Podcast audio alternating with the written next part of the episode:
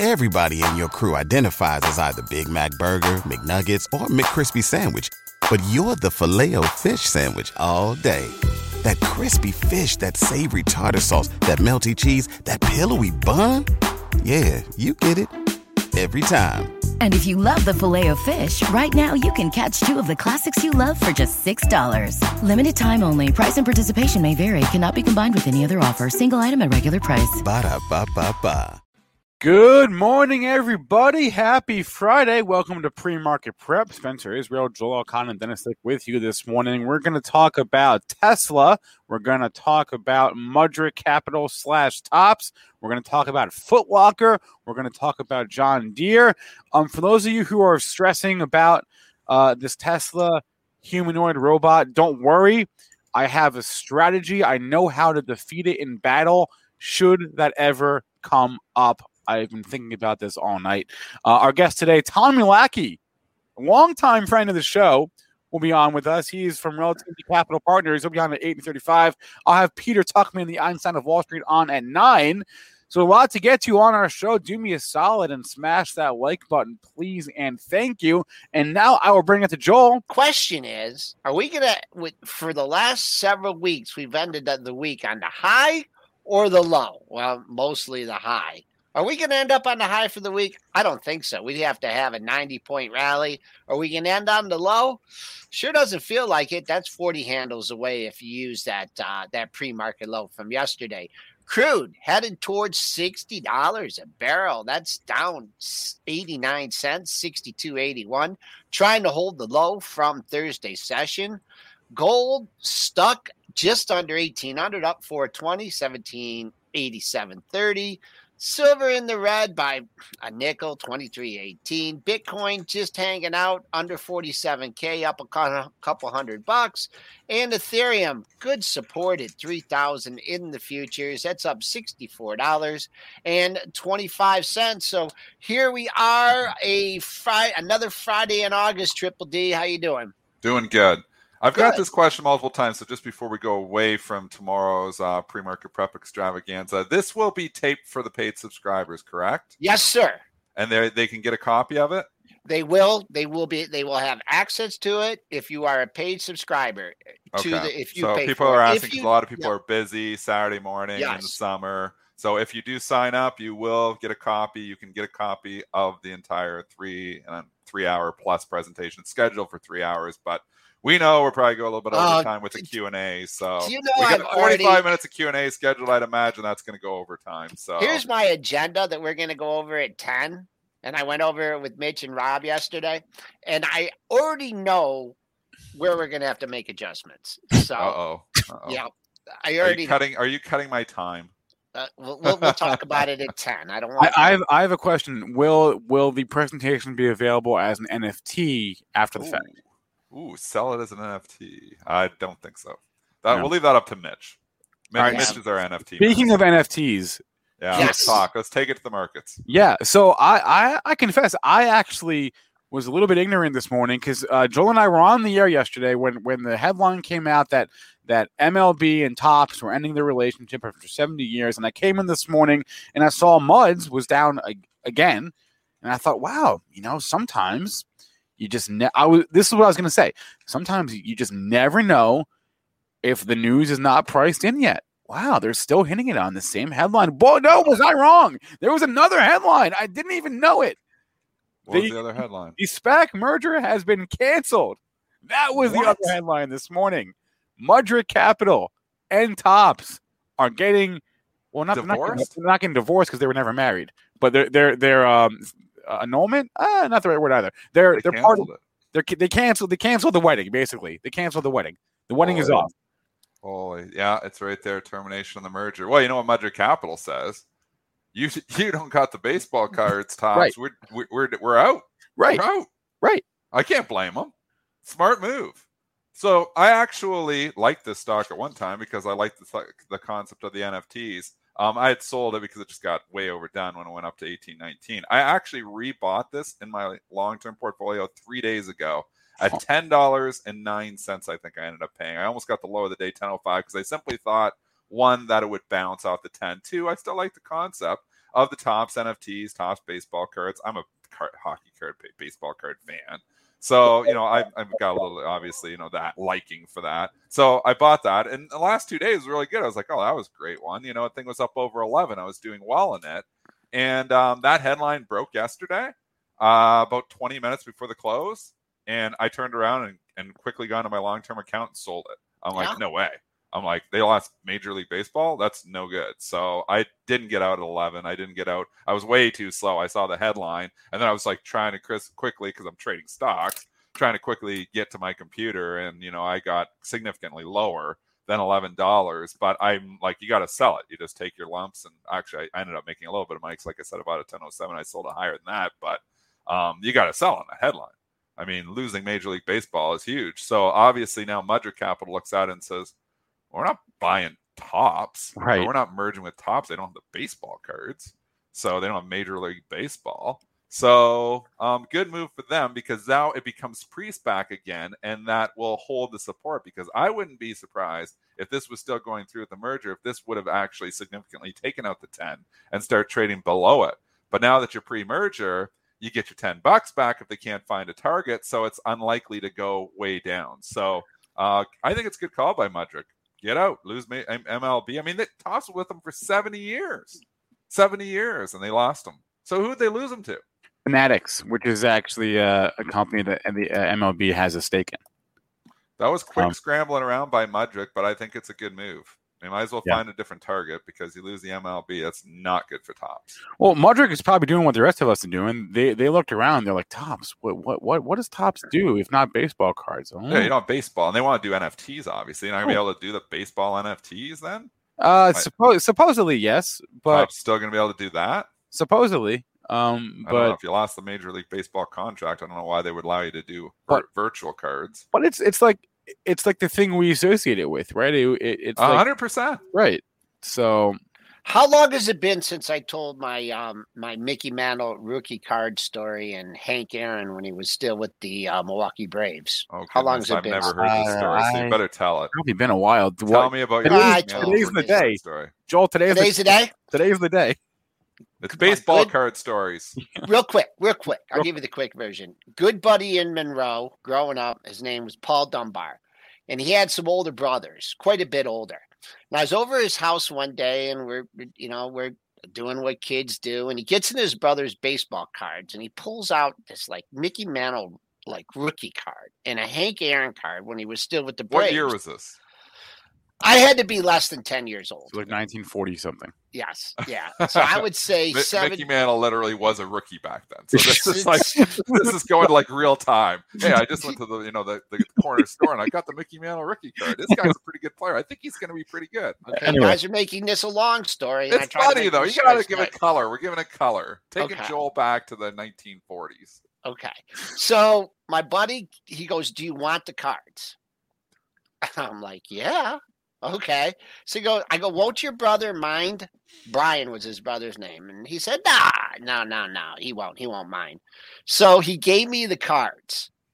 And I had them, and I had them for years and years Oh, and no. years and years. It's end And- badly, isn't it? and and my sister's uh my sister's friend was married to his brother and word got back to him this may be fif- 10 15 years later that i had the cards and brian was just he was living he you know and uh i told i you know he he called me up i go i'll give you back the cards they're not my cards they're your cards you had them so when he was in town he came over to my house and i gave him back the cards What gave him, what Yep. year was this? You were giving back the cards. I probably gave them back in 85 or 86. oh wow. So I kept them for like 13, 14 years. So you had the Good on Mickey Mantle rookie card. What's Good a Yes. you.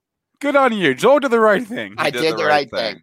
But What's a Mickey Mantle? Mitch in the background. I have know. no what's, idea. What's I a- would've ran Mitch away know. with What's those What's a Mickey cards. Mantle rookie card worth? Let's find Well, out. Put it this way, I'd be in the Bahamas right now. oh, wait a minute. Wait a minute. Uh, one just sold in January for 5.2 million.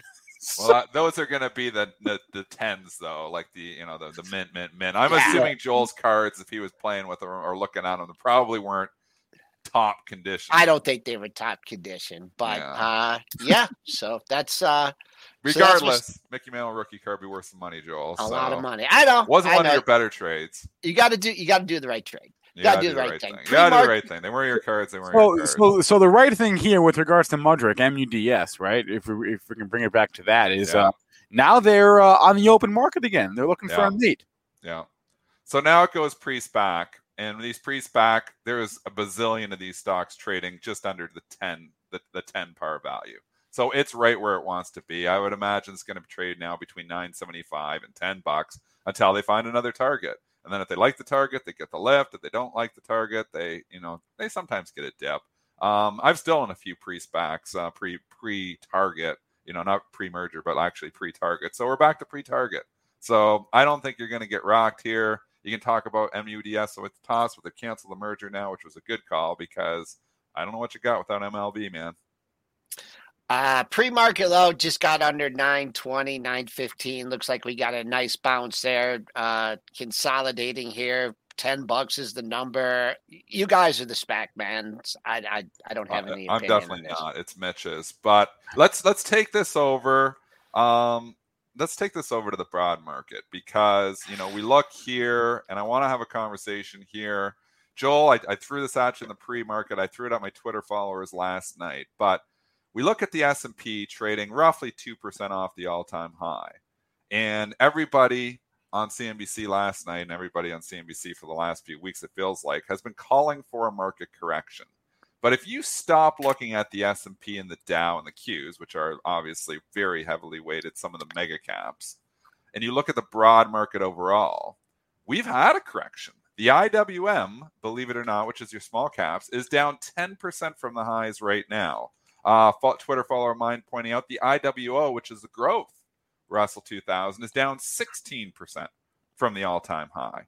ARKK, which we use for the super growth, um, you know, nosebleed valuation stocks, is down 28% from the highs. These are ETFs; these aren't individual stocks.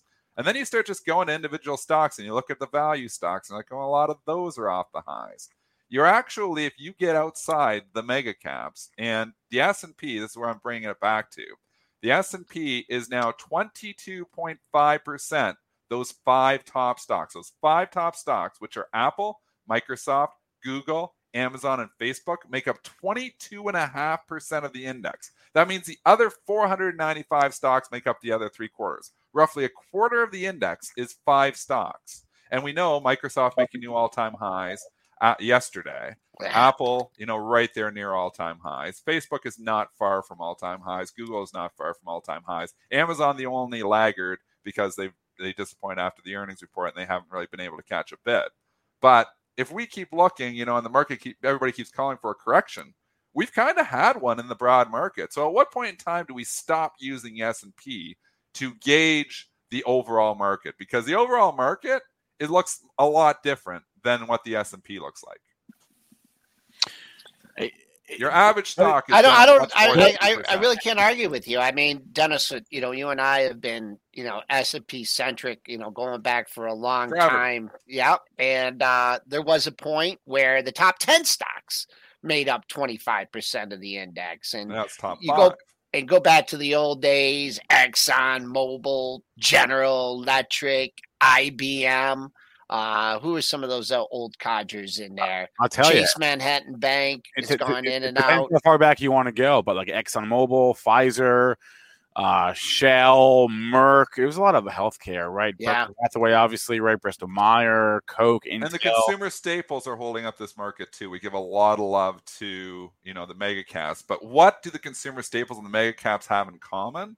Is that they are seen as safety trades. You know, when the Mhm. market starts getting, you actually see people buying Apple and Microsoft and moving out of you know the, the higher beta names because they're seen as a little bit more safe relative to the growth tech.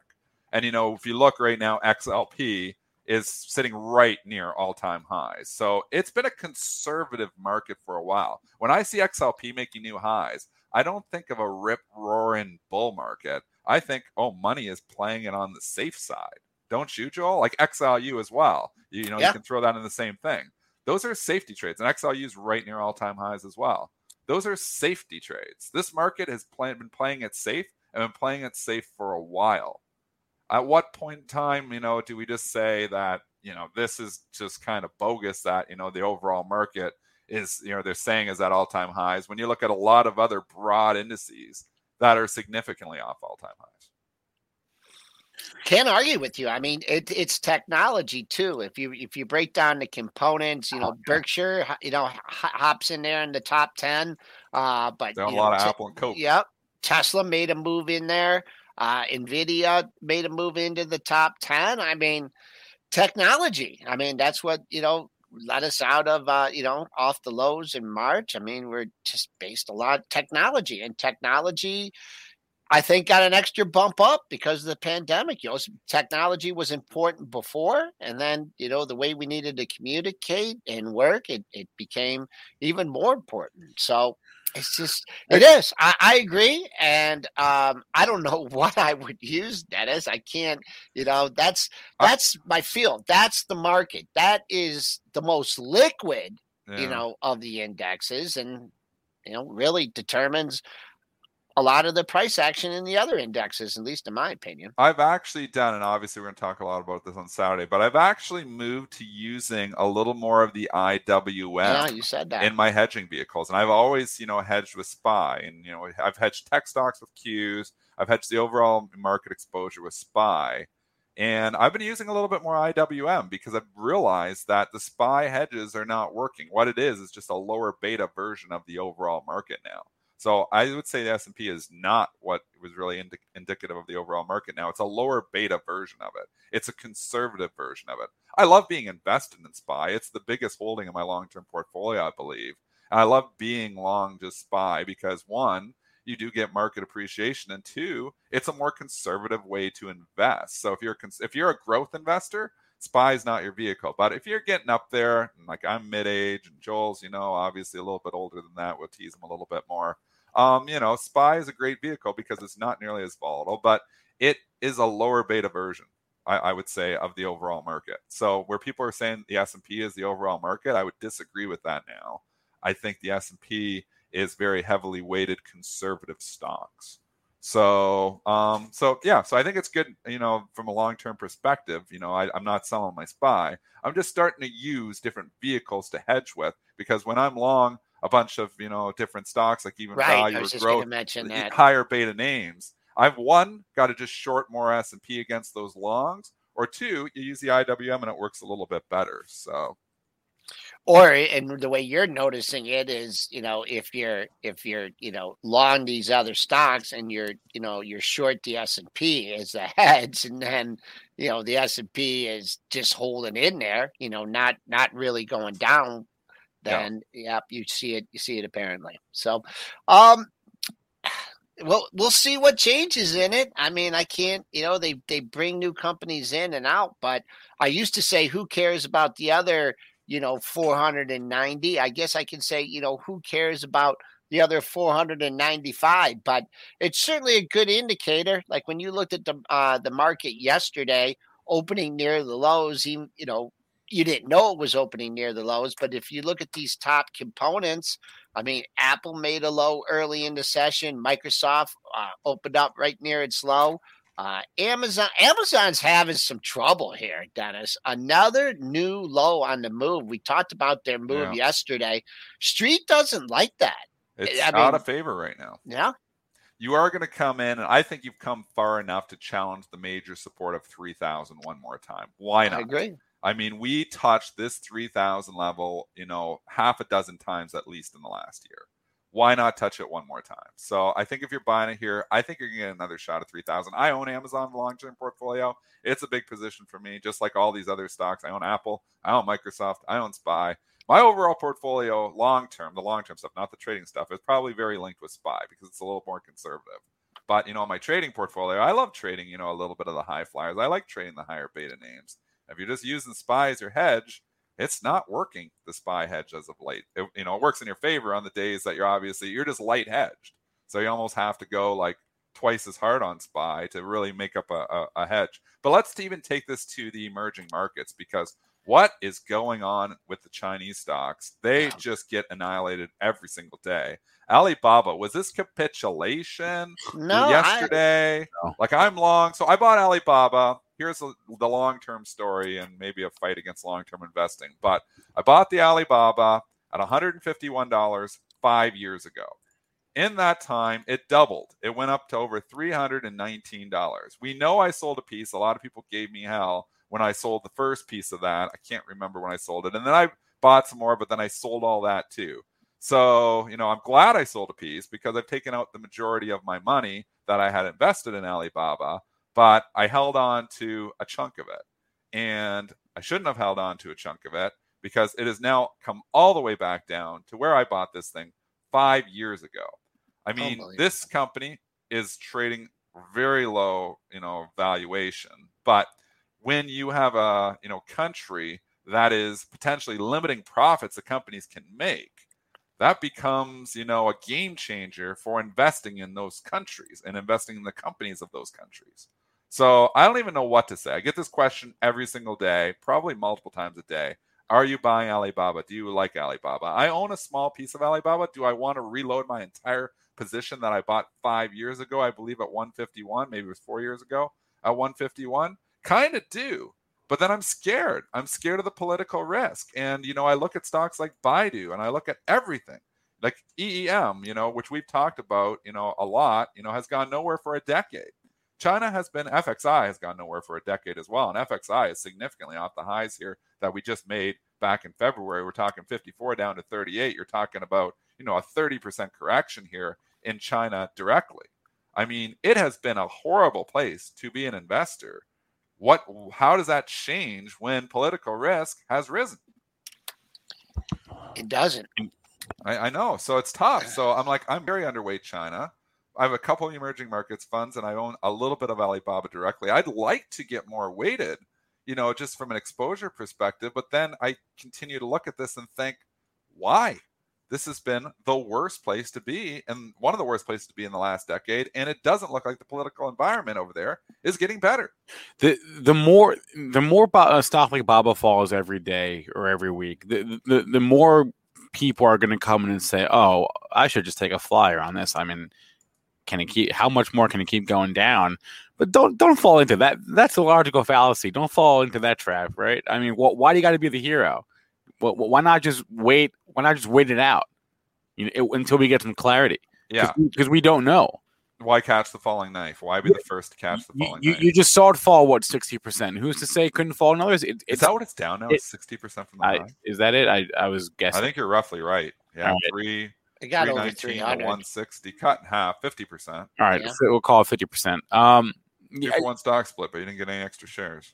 Yeah, well, yeah. I mean, you, it, who's to say it couldn't happen again? We just saw it happen, right? Oh, so, I so I mean, yeah, uh, you know, for for for the last what 15 years, the story has been this is a demographics play. China is going to be, uh, you know, they got more people. They're they're they're going to be playing catch up to the U.S. in terms of everything, the economy, technology, growth, et cetera, et cetera, et cetera. And what happened is they built those companies, right? They built Alibaba and Tencent and Baidu and JD and and now we have a new wrinkle that we are only just now learning about in the last couple of months, last six months maybe. Um, whenever the Baba, whenever the Jack Ma thing, I don't remember when that started. Um, so my point is, why, why, why play the game when you don't know the rules? Why not just wait? Why not just sit it out? That, that's that's my point here. And can you trust the numbers? Other people are saying in the chat too. I mean, Baidu. Oh, that, maybe, that's always been a question. That's always been a question. Baidu. What an incredible run! They were going to be the EV play. Yeah, Remember, EV. they were going to be an EV story, and we had this ridiculous run. And this is why I don't chase stocks, people. We're getting a lot of hard lessons here. December, $142. Literally three months later in February, this hit $354 a share. So it went up about 150% in a matter of three months. What has it done since? It has given the entire rally back and is now below the point of breakout, which was 150. And now it looks like ba- Baidu was challenging $100 for the longest time. If you go back to the long-term chart, Baidu hung around 100 bucks. It felt like for a, a good year. I a remember, yeah. year. Yep. And even back to 2015 when you had the flash crash low. Remember that flash crash back in August of 2015? They kissed that 100 right on the spot. It's had memory at that price before. I mean, we're $137. Is Baidu going back to 100? I don't know the answer to that question. Is Baidu oversold? Absolutely. All these Chinese stocks are oversold and are due for a bounce. But they just say, think, you okay, well, maybe this is going to be the bounce. And then they have a day like yesterday, and it's like, holy, the people who are trying to catch that falling knife continue to get punished. I don't want to be one of those people. I don't want to get all philosophical on this and get a get a line discussion. Socrates. But um, I mean, they you know they You have a China plan. shut the show China down has a plan. They have a plan, and it's not like get reelected in two years or four years, right? They got like a twenty-five year plan, a fifty-year plan, Right. and uh, they, you know, and and this is part of the implementation of it. So let's move on. Yeah. Let's not Okay. too much. Wait, can I? it. Can Joel's I scared talk China. can- wait, can we They go shut back? the show down before. Wait, can we go back to the Ru- the Russell thing for You a put second? that line in my backyard. Remember when I called you about that? Joel's like China's watching us. wait, wait, wait, can we go back to the Russell thing for a second? 'Cause I- Yes. I, just saw this stat uh, on Twitter. This was from Steve Steve Deppe. He's a he's a CMT, um, and uh, so this is what he some stats on the IWM. Um, sort of let you know how um, how uncertain this time is right now. Sure. Uh, we are currently in the IWM in the midst of a what a six day losing streak. Uh, so ugly. if you look at all historically, all the six day losing streaks that that leave the, the the- leave the index still within ten percent of the all time highs. So are you, are you with me? Yeah. Ten percent off the all time highs kind of. six day losing streak. It, it's only happened one, two, three, seven times in history. And of those seven times, some of them are in the midst of, um, you know, massive. Well, one of them is right now, right? And you get other times where it's been in the midst of massive bull runs, 20, 2014, and other times where it's been in the midst of um, not great periods like like like January of 05. So it's really there's not a lot of historical precedence here in terms of the IWM in the uh, having a six day losing streak while still being within 10% of the all time high, which it is, to be clear. So we don't really know where do we where we there's not a lot of historical precedent for for this situation in the IWM. I will note with regards to the spy that the S and P uh, committee they, they they rebalance the spy. It's four times a year. The next one is in is in September. Um, I don't know. May, are they going to have to come out and and fundamentally change how No, the it's market cap weighted. They had, I, I, they're not, they, they would have to, yeah, they'd have to like say we're not going to be a market cap weighted index anymore. It's not S and P's fault that Not- there's not five companies that have huge market caps. It's not their fault. No, it It's is not, their fault. They're market cap weighted index. We liked it better than the price weighted index because the Dow Jones is price weighted. The higher the stock price, the more impact it has on the index. A market weighted index, the higher the market cap, the higher uh, percentage it is of the index. So, I mean, it's, you know, the way it's structured is doing exactly what it is suppo- supposed to do. IWM is more equally weighted and it's got 2,000 stocks in there. So you get a feel for, you know, what is really happening with the average stock. And the average stock is not sitting near all time highs. I know, like, I look at my long term portfolio, I'm doing great in my Microsoft, I'm doing great my Apple, I'm doing great my SPY, but I got some little dogs in there, and Fisker, obviously, one of them now. I mean, there are some growth names that have been absolutely hit hard. My General Motors, which, you know, I sold a piece of, but was way up in at one time. Um, thank goodness I sold the options too, has come all the way back down to where I originally bought it back a, almost a year ago. Yeah. So Ford too, I mean, has come off significantly. I haven't sold any Ford. So um, you know, there is like significant corrections, not only and growth names, but in value names as well. Here's another good stat. This is also from Steve Steve Deppe. There, uh, so the Russell has declined five straight days of at least 0.75 percent. That's what right. That's happened. We've down. We've fallen at least 0.75 percent five days in a row. That has happened six other times. Those six times: September 2001, January of 08, October of 08, Well, those are Fe- February of 09. At the same time, though, August 2015. Right, we had the flash crash then, and then we Yeah, just yeah. right to the moon yeah. and then last year, right? So, um, again, not a lot of historical precedence for the Russell here. Uh, it, it's sort of a go either way. I don't know. This would be uh, too bad we, we couldn't rake uh, Rob up this early, but um, you know he has stats on this. You know the odds, Stock And- odds. Yeah, And you know, if you you know you can, it will turn. I will. I'll cover that at ten thirty with him, but we'll see. I mean, the way you guys are talking, you know, old Barry. I'm looking at this chart. This thing had an incredible run, over doubled off the March low, and to me, I'm not sure people holding the ID, IWM, you know, don't want to hear this, but there's I see major support at like 207.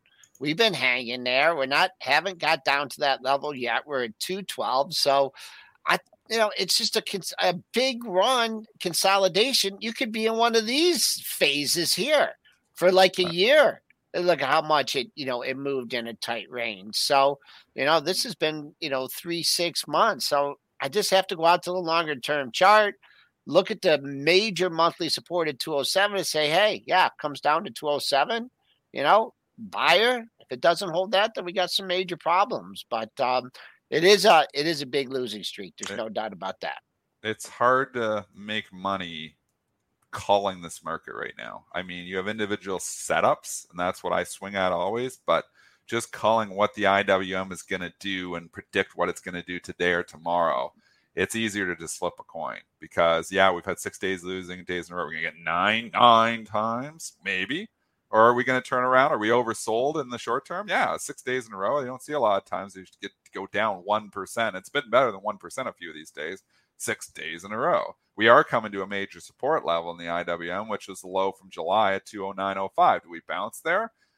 Odds are you would probably think so, but this market, anything can happen. So, I mean, this is just a, a weird market. It's also a market that very much you know, in the growth names and some of the meme stock names. Feels like, you know, we're in the midst of a major correction, like 2000 type correction, because hmm. you look at stocks like, you know, Ride, RID, and you look at where it was. It was $32 a share back in February. It's now $4. Is that, you know, like on the, that looks like it's just on the death march. And then you go on, you know, there's so many names that look similar to that. I mean, you can look at QS, which is another one, QuantumScape. A darling back in January had $122. It's 19. I mean, these stocks are down 80, 90% from the highs, which again tells you just buying, you know, on a concept, just buying with valuation out the window um, doesn't work in the longer term. It doesn't work well at all. And, you know, people are learning that the hard way that they can't just pay anything you know 50 times sales or 80 times sales and some stocks are still holding up like that so it's not all stocks but this ev story that was so hot that you know we're every ev stock was just going to the moon obviously didn't happen now and uh, they've a lot of them have come down significantly there's still going to be some winners that emerge from this and it's kind of hard to figure out which ones but i think of all these ev SPACs you know, I don't know if there's 50 of them out there. I feel like there's 50 of them out there. Maybe there's even more. Mitch might be able to talk more to that. But I feel like 90% of these things are likely, you know, not coming back. And there's going to be the 5 to 10% that are going to, you know, emerge as winners. I'm hoping mm-hmm. Fisker is going to be one of them. I've touched, you know, obviously on Fisker and I have a small position in that one. But again, speculative capital only. Would I take half my portfolio and put it on Fisker? No. Diversification. And, you know, when you're doing speculative bets, I even go lighter.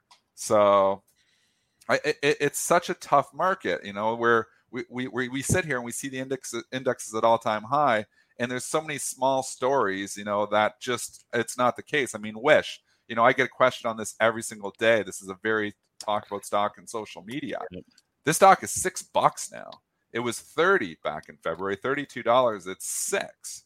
I mean, this doesn't look like it wants to come back anytime soon, Joel. All these charts, they're oversold and they can bounce, but a bounce on a $6 stock is a bounce to seven or eight. Is Wish going back to 14? Is Ride going back to 14? I, I highly doubt it. This is a really good day to have Tommy Lackey on the show because we're talking about different areas of the market um, and how it seems like most of the market is down. Well, no, not not not seems like it is. Like most of the market is down, with the exception of the mega caps. And uh, Tommy Lackey looks at the market from a relative strength and weakness point of view, different indexes and different sectors. So let's bring Tommy on now. Tommy Lackey, good morning. How are we doing? Hey guys, how are y'all? Doing well.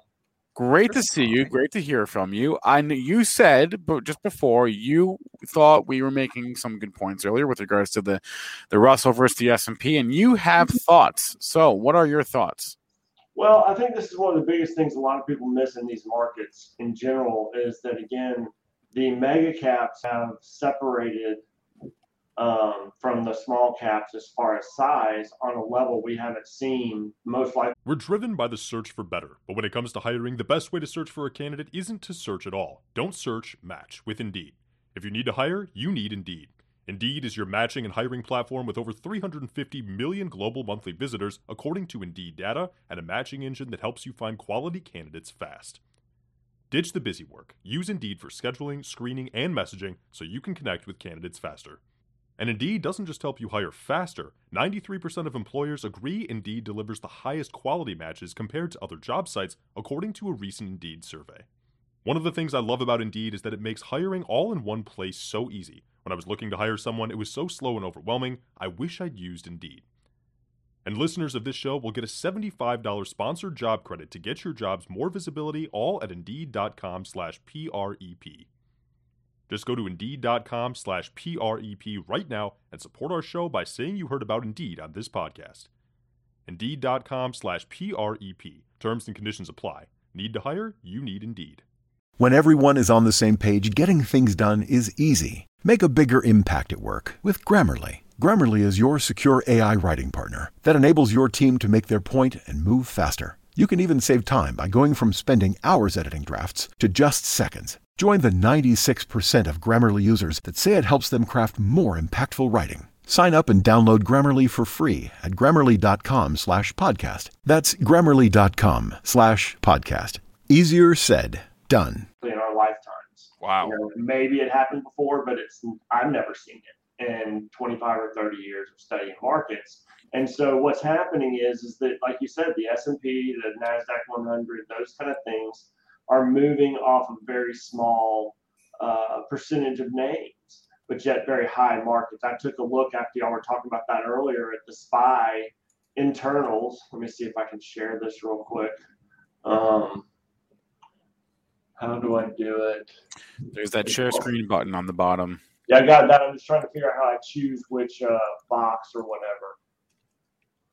Can't help you there. Okay, we'll see what it does. oh dear God. Okay, well, Let's we're see. gonna try this then. Um, All right, let's see. Let's see what we end up with. It's gonna be bad. Okay. um, window. Here we go. Now I'm getting in a better place. Sorry, guys. I was like looking at that, and you do not want to see a 50 inch screen. That's not going to be helpful at all. Let's do this one. There we go. What do I see here? Can we Wait, see this this? is off of ETF.com, and it's basically Oh, yeah. S&P 500, and it's their breakdowns. Look how heavy technology is. It's 34% of it. And that doesn't even tell the whole story because No, because technically speaking, Amazon is not in the technology sector. Now That's that what I'm saying. It's in consumer cyclicals, which is the next one. So you add probably another six or seven or eight percent there. So when you look at that, and then we flip over to VTI, which is the total market Yeah. index, same thing, 32%, 14% cyclicals. And then you look at the IWM, which y'all were talking about just a minute ago. Look at its breakdown 20% financials, 19 healthcare, 14 technology, 13 cyclicals. Much better spread of the overall market. However, you know, it's one of those scenarios that you got to be very conscious about when it's running and when it's not. One of the charts I post every single day is what I call a triple play chart, which is basically sets those three by each other the IWM, the QQQ, and the SPY. And I look at these every day right next to each other to look kind of how they're acting for that very reason. You know, you've got to be able to separate those two because back in 13 and 14, if you were in the market back then, it felt like nothing was moving anywhere. Everything was moving sideways, yet there was a ton of volatility in the middle. And so there were opportunities to make money on more of a swing trading basis, but a good friend of mine who was a trend trader was just getting torn to pieces. And so you got to be conscious about the separation in those. And right now, the large cap to small cap separation is huge.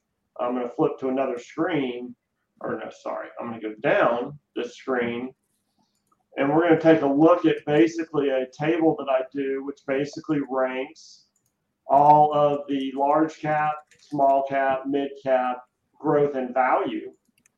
And interestingly enough, y'all been talking about value, everybody's talking about value coming back, but it just hasn't done that. Growth has still stayed in the leadership position other than small cap growth, which has just gone with the size situation. So in hedging and things like that, it does get much more difficult now because most people are so used to using the size or the Qs or something like that. Uh, Qs because of the volatility, but these days because of those few holdings that are really holding things up and really uh, taking the majority of the flows when we have these lopsided days, as I would call them. But if you look right here, and we've talked a lot about bad breath, this chart right here, uh, that didn't work. Sorry, guys. Let's try that again. This chart right here on the left side is the breadth of the all of my universe, which is 3,000 stocks. And it's been falling most of the summer.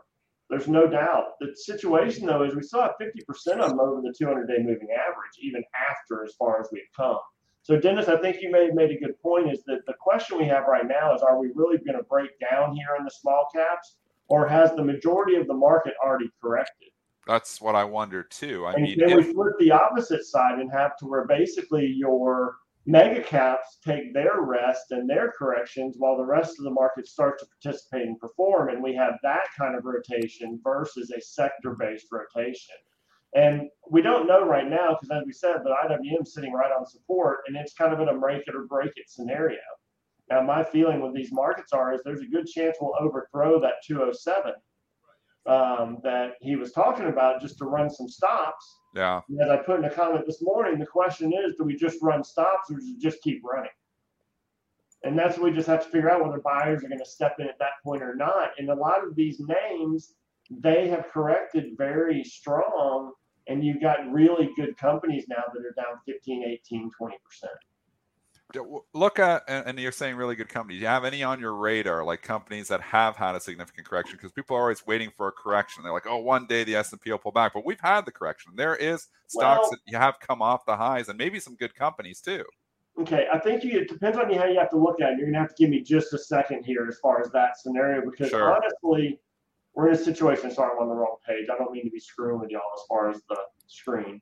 Um, honestly, we're in a situation now to where, in my opinion, it depends on what you're looking at coming out of here. Are you looking at for something that's corrected a lot, or are you looking for the things that held up strong with strength during the pullback? Obviously, financials, some of the REITs, some things like that have, have been holding up and starting to perform decently. Um, but again, we got to question whether those are just because everything's correcting or whether those are actually our next set of outperformance. And with TLT being a top performer over the last month, I think it's hard to consider financials until that rolls back over. So I think you have to look at the scenario of the pullbacks, like you said. And if we go over here to technology, sorry for that page, um, we can see that actually, in overall view, the technology sector is getting pretty heavily oversold pretty quickly. Sorry that takes me a minute to load that, guys. Uh, but this is an equal weight of all the technology names that are in my universe. It's an equal weight uh, sector based. And basically, you can see right here, RSI is already down below 40. And we see here another measure that I use. It's from Andrew Cardwell. It's a, a, a complement RSI. It's down in negative 20 area. And, you know, we haven't seen this kind of pullback in technology since last October, November.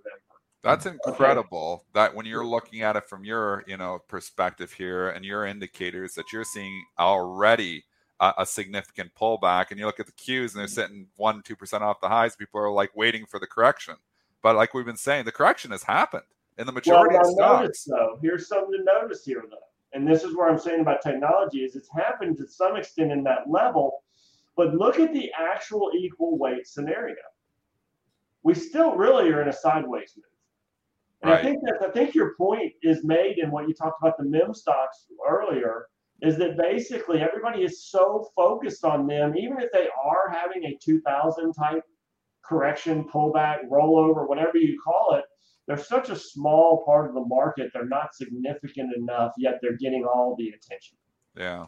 And so that's why we are, again, it's like with any of the media these days, everything is juiced 24 hours a day. So now we're in our situation to where we have so much information, but not a whole lot of knowledge. And that's what we're getting caught into here when we get so focused on things like QS or Wish or any of those, when those might be three, four, five percent of your portfolio. But if you if you're still paying attention to stuff out there that are strong formers, you know, example like financials have come back up. I mean, a lot of technology software has still been a great place to be if you find some of these guys turn, and some of them started turning last week in the software space. Um, and you really got some nice looking um, turns in some of these things like uh, Team and some of the others as their earnings came out. Of course, it's hard to play earnings until afterwards. But right here on the middle of my screen, you'll see that I have the different four different subsectors that I follow in technologies ranked, and software has been number one for quite a while. And if I click on this, it takes me to a page that basically loads that particular same thing, equal weight index of that particular chart. Now, again, I use RSI as my momentum based scenario. You consider uh, that a lagging or leading indicator, just real quick? Do I see yeah. what's the lagging or R- R- RSI. Well, RSI, it depends on how you use it. You really can't use it as an overbought, oversold. You need to use it more as a trend following. To where basically, if it's trending between 40 and 80, then it's in a bull range. It's usually in an uptrend. If it's trending between 60 and 20, it's in a downtrend. And that's really where RSI gets important. I apologize. Hold on.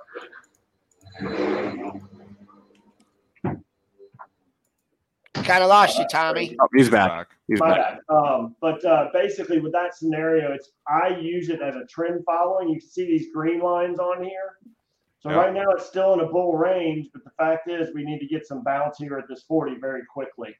The fact that this is negative, that's really one of my shorter term indicators that I run with this. So we're oversold down here and we're right near the bull range. So I think we got a good chance of bouncing here. Whether it holds it or not, we'll have to see. But technology has been a leader, and yet a lot of these names have already and have pulled back. You were asking me if I can go through some names.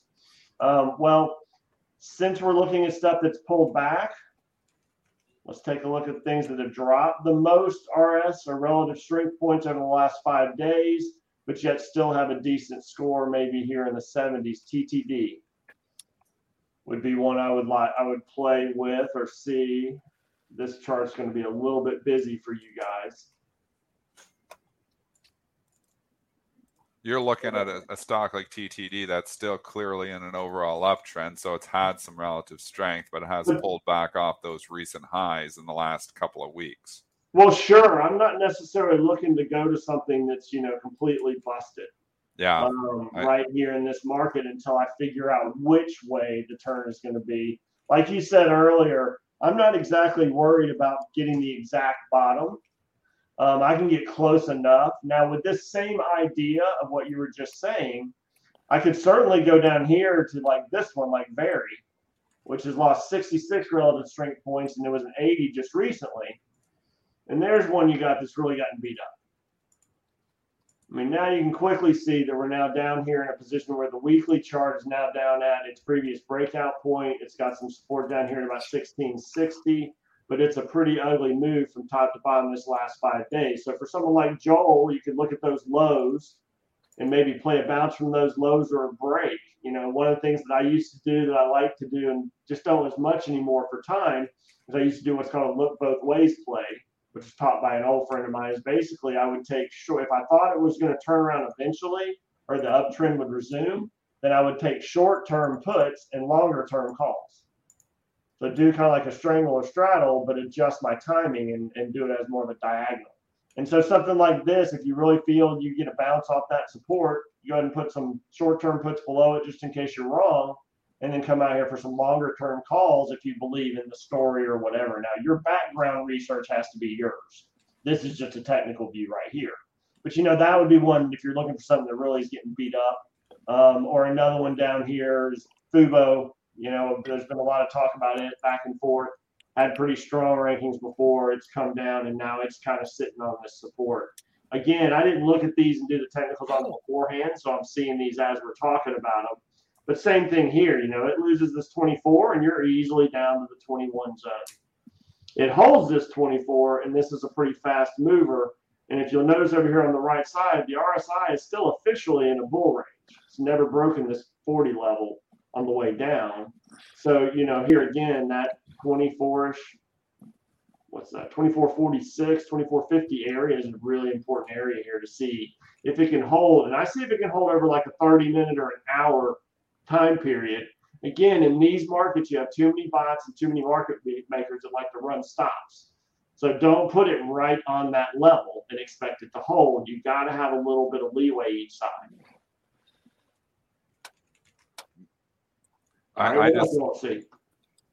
All right. There's a lot of good stuff here. Like I said, it's a great day to have Tommy on because this is what this is how he looks at the well, he's market. showing the statistics behind Yeah. what we can see happening. You know, like in the overall market, that you know, there's a lot of stocks that are beat up, and you know, he's showing us some stats. That, yeah, we have had a correction in a lot of stocks. You know, Yep. in a lot Well, of look at this one on the right here. This is a fairly important chart as well. It's basically how many stocks in my universe are making new 20, uh, 10 day highs, 20 day highs, or 63 day highs, or lows. 10 day lows, 23, 21 day lows, sorry, and 63 day lows. So basically the last two weeks, the last month, and the last quarter.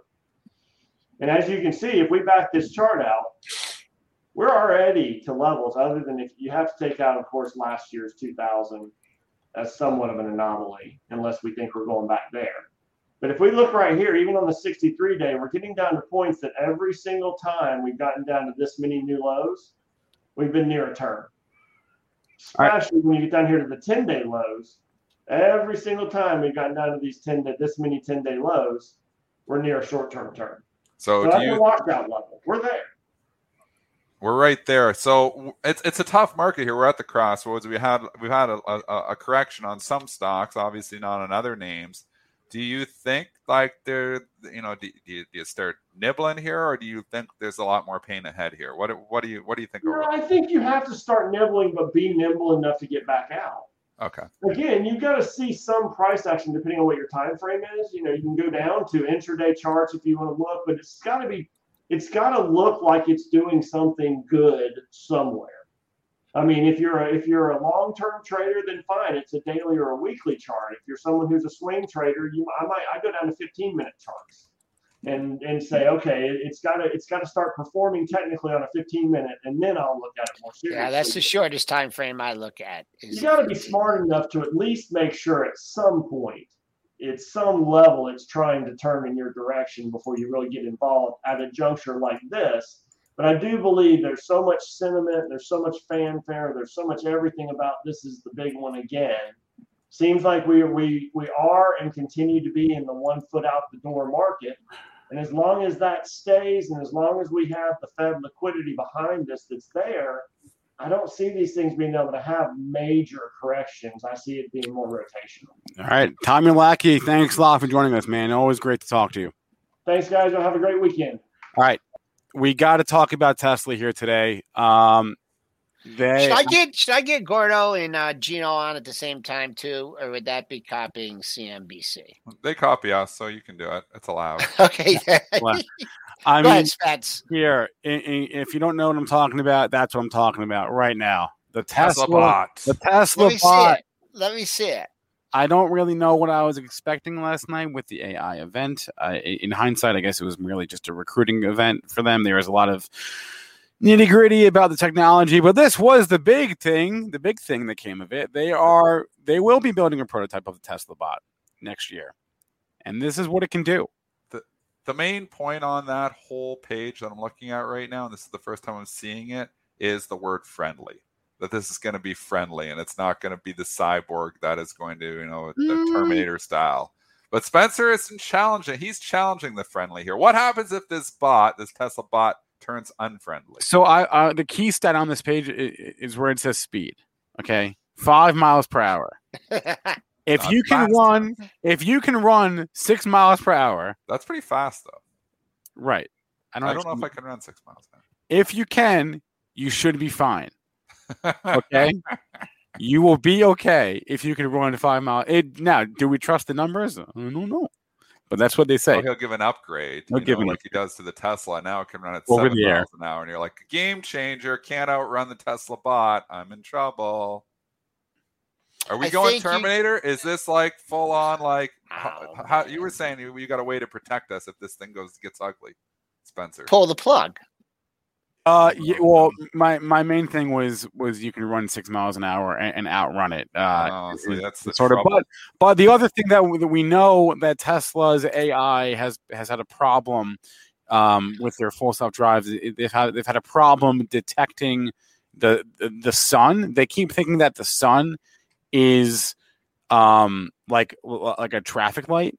Um, so if you have a bright I don't know, shine a light in its eyes. I, I don't know. I don't know. That was my thing. My main thing was the speed. If you can run six miles an hour, you should be okay. Joel, can you run six miles an hour? Um, How I long don't do you have to run six miles an hour for? I we can could- all do it for a few minutes. Do we have to run six miles an hour indefinitely? I don't know. I, Like forever? Well, you Does can that thing slow down and get tired? It probably don't get tired, Spencer. Maybe you're That's right. another problem too. you could probably I can run. slip I time. can run six miles an hour for a few minutes. we need to call run- Will. Sm- We need to call Will Smith. He dealt with this in, in the movie iRobot. He That's sh- true too. He Yes. will know exactly how. Where is iRobot in all It's of this? It sounds like. Tesla's eating iRobot's lunch here to a I, certain um, extent. That I would have so thought bad. iRobot. This should be an iRobot product, not a Tesla product. Are they talking about mass producing this Tesla bot, and we're all going to have our friendly Tesla bot making us dinner and taking the garbage out and walking the dog and mowing the grass? Are we? Is this Tesla bot going to do this, or is this just you know, is this going to be a major source of revenue eventually for Tesla, or is this just kind of something cool? I'm kind of with you, Patrick, in the chat. This is just a distraction. This is just a distraction. distraction from the fact that you know that the stock trades with a valuation of all the other automotive companies combined. Yeah. Uh, it's trading at the highs of the pre-market Oh, they like session. it. They like Yeah, it. They like Expand- it. The only way to justify the Tesla valuation is for Tesla to expand into other businesses. There isn't enough money in just cars for Tesla to sustain this valuation long term. But if they start going in, and this is what Jason Rasnick argued for a long time and correctly argued, is that they're going to slowly be expanding into other stuff. So we start getting into iRobot type stuff, you know, like the Tesla bot. May, maybe, you know, maybe this is a technology company, and maybe the people, you know, maybe it is going to justify this valuation eventually. This kind of, you know, ag, this kind of product makes me think that, you know, maybe Tesla is a technology company, not just a car company. Oh. So I think that's what at- he's trying yeah, to do. trading at the highs of the pre-market session. Uh, you had that. You had that big drop. You got back halfway. I'd like to see. I think if, if for Tesla today to get back, I, I think it would turn the tide on the sellers this week if you could take out uh, that high from Wednesday that came in. I believe it's six ninety five and change, and get back over seven hundred, close over seven hundred today. Then I'd say, hey, you know the technical damage was uh, was mitigated here. But I don't know. It just feels like we're going to get challenged. There are going to be some sellers, all those short term buyers. They don't care if it goes to 710, 720, 730. They were scooping it off that 650 level that we, you know, that we gave. There's a nice trade. I don't know what kind of options are traded on this uh this week, but uh overall it ended well we see we ended last week at 717 so a little bit of a haircut to me if it can take out that high close back over 700 then be a big win for the bulls Okay. The Bulls. We, we we we got to Tesla. I was afraid we weren't going to get there today. Uh, Spotify announced a buyback. T-Mobile Yeah. had a hack. We can talk about those. If you have a ticker, we had Mobile had another hack. no, no. This is well, this is the one that was reported a few Oh, days okay. ago. Yeah, yeah. yeah. Um, any tickers in chat that I'm seeing we want to cover real fast before Peter? Ba, ba, ba, ba. Don't see any iRobot. No, we just talked about that. Um, for what those, about Foot Locker? You want to do Foot Locker oh real quick? shoot, yes, Foot Locker and Deere. Foot Locker earnings. Retail they're- earnings. They were great. They were great. They were Yep. great. That's all you need to know. They were great. You called this yesterday, the retail earnings uh, turnaround. You know, you were calling the turnaround story. Macy's open, Gap, and go off. Spencer Woo! Israel here. Kohl's, same story, although it had a nice undercut where it really would have shook you out probably because it was up in the pre-market on the earnings and they took this thing down hard, uh, down over two dollars the previous day, but then the key reversal and ripped it higher here. Brick and mortar is back, baby. Uh, You let's take it. yeah, Foot Locker Street. Le- I'm not surprised. The street leading the wrong way into this report uh, made a new low for the move. Coming up here, we're currently trading. Wow, 58.75. We've got over 59. Do I got anything there for you? 59.30. keep an eye on that. And then why not? Why not? Oh, there, there's a pair of highs there 59.30, 59.31, pre market high right in that area. If not, boom, let's get up to 60, right? There's a gap to fill up in the 60 handle. But first things first, you're looking for more on this. Got to get uh, follow through through that pre-market high. All right, guys. S&Ps have just had one heck of a rally. TJ Mosley Oh, called we're it. back. He might be getting a steak dinner out of me. He thought we are going to close green on the session. We're only three ticks away from that. Uh, I'm going to hop off. Everyone, I really hope you join us uh, tomorrow morning. Uh, it's going to be a great event. Been working hard putting it together. Going to do some fine tuning with uh, Triple D at 10 o'clock. So don't forget. Um, and I'm going to hop over to premarketprep.com. We did a lot of good general talk today. We didn't get to cover a ton of symbols. So I'm going to hop over there. Please join me, and uh, we'll see you guys all. Actually, I'm going to be on Neil's show today uh, You at will. 1.30. You will be Yeah. on Get Technical at 1.30. Oh, nice. Yeah, that's going to be fun. Get technical. Yeah, it's going to have fun. I'm going to have some fun with you. I'm Looking forward to that. So, All right. everyone, have a great day. We'll see you All right. later on. All right, let me bring on the Einstein of Wall Street, Peter Tuchman. He's dancing. He's dancing. Let's get technical. It sounds like a Olivia Newton-John song from like the 70s. Let's get technical. It does. I'll tell him that. How you doing, Peter? I'm doing great, buddy. How are you? It's Friday. It is Friday. What's the mood like? I guess the mood is good. I guess. You know what? The mood is good. My mood is good. And I mean, every day for me, you know, look, uh, what really needs to be brought up, and I love listening to the guys who come on, who are on before me, talking about individual names and the technicals and how, you know, I will say it over and over and over again technical analysis is the gift, right? It's the tool that can get you through a week where you've seen the market do things that are counterintuitive, that are up and down, that are wild reactions to the Fed, to earnings and whatnot. Price action is the name of the game, guys. They were talking about the retail sector.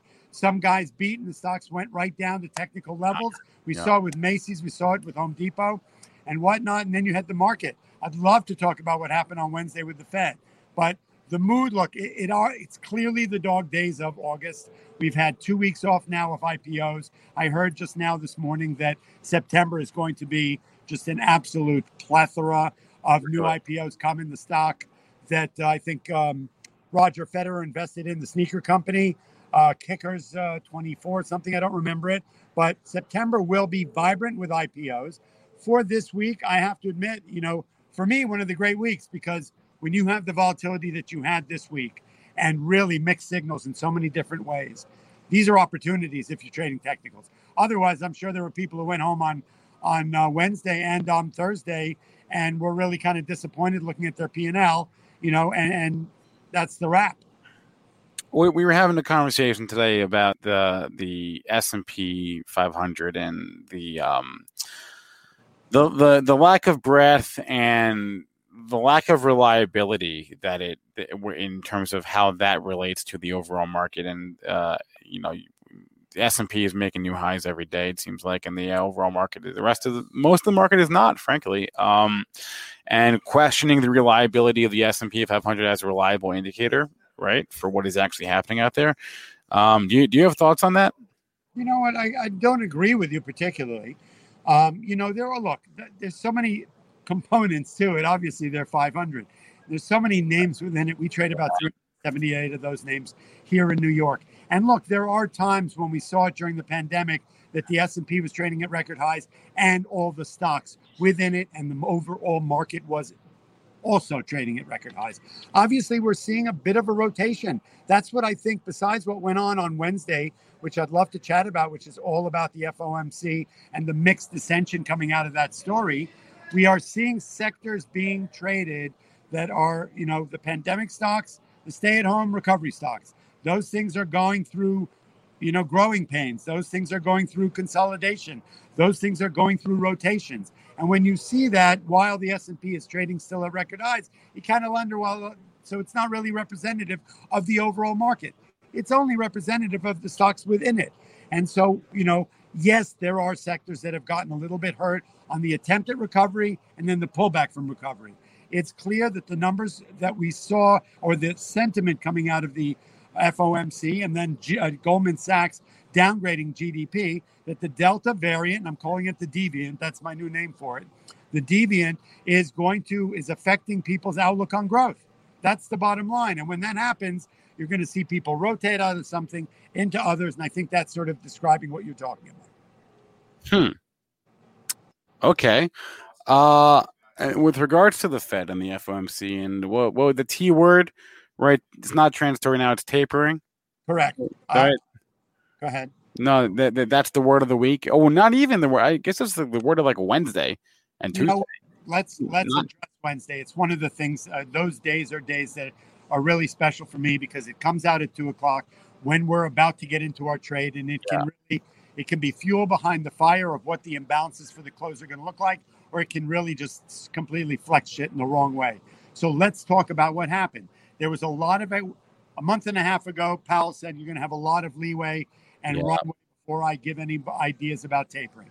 Then that whole narrative changed to about a week and a half ago, where the story about tapering, when they sort of they were interviewing individual Fed, Fed governors, said that you know what, we're thinking about it. Things look okay here, and we may start to address this thing in September. And the market was going really. So in the anticipation into Wednesday's meeting was that they're going to make some kind of an announcement about tapering, right? Well, the first thing out of the gate, the funny thing about the minutes yet not, you know, we have Fed Minute Wednesdays and we have Fed Announcement Wednesdays. So the Fed Minute Wednesdays are when they really go and they talk to all 12 governors, and the story sort of evolves or unfolds to the public through headlines, one governor at a time. So that kind of is where you saw the volatility. If everyone wants to go back to their chart of Wednesday, something happened around two o'clock. Normally, you get, you know, at three minutes to, you get Fed announcement imminent, Fed announcement imminent, Mhm. and then at two o'clock, it just comes out of the gate. For some reason, and I'm not going to read too much into it, it took around till 202 before you saw the first headline come out. And the first headline to come out was no decision yet to be made on tapering. The market's reaction to that was a super positive one. The first spike was up. And as we see on Fed days, their spikes are usually up and down as people are trying to digest what the heck is going on. As the story started to unfold, the dis- the disconnect about each person, each Fed governor's opinion, Yeah. and there are 12 of them, started to trickle out. And they each had a different opinion. There was dissent amongst the ranks. Some people felt that the economy was strong. We should start tapering into that strength. And some people felt that the that the deviant, that the Delta variant was going to cause some outlook on growth questionability and that it was not going to be as good as we thought. So as the story unfolded, that's we did see the S&P 500 fall off the cliff, close at the lows because the message that they laid out by the end of their minutes was that you know what, this variant is worse than we think. We have really no idea the effect it's going to have on the economy, but it doesn't look. It could be worse. It is the wild card in the sauce here, and that obviously is what put that breakage in the support in the S&P 500. Let's see. Did it carry over for a couple of days? Not really. Yesterday we opened down and kind of rallied back. The market was weak. It was more of a consolidation type of a day. We're down here looking at a down 80 opening here. If the market really wanted to get busy selling over that news that the D, the, that the Delta variant was really going to have some clarity on, on affecting growth, we'd be down 500 points here. We're not, right? So there is a bid in the market. It's not down two or 3,000 points. It's kind of an inline bid, Spence. That's my gut. So you're saying that all the hullabaloo on Wednesday um, was nothing. Well, no, I'm saying it was real, but it's how people interpret it. We've seen that the, that the original COVID and the variant, though major as far as it's affecting people's lives, the reopening story, going back to school and whatnot, it may not be having as much effect on the marketplace. And the bottom line is, if it is in fact that worse than we think, that means they will postpone the taper. That means the Federal Reserve will still be putting their pedal to the metal and pouring gas on this fire, and therefore we don't need to sell the market, right? The fear was that the taper would be uh, fast tracked because things were doing so well. And I think that would be, we've talked about it before. The only thing I think that could dislocate this rally at all would be an aggressive taper. So what we're seeing is as this story unfolds all week about how bad the variant is, and it seems to be pretty bad in Alabama, in uh, in Yeah. Florida, in uh, you know, and as we try to reopen, that we're not going to taper. And as long as we're not going to taper, there's support and bid in the market. Um, in which market? In the S and P or in the Russell? Those are two. Those are two very different markets. You know where they are. Uh, yes, of course they are. I think in the overall market, look, some people are looking for growth. Some people are looking at small caps that underperform. Some people are just trading the market per se. Yeah. S and P as a vehicle here is outperforming a lot of these things, as is sort of the Dow. Look at you know, no matter what, we're still hovering this thirty-five thousand. We're kind of churning.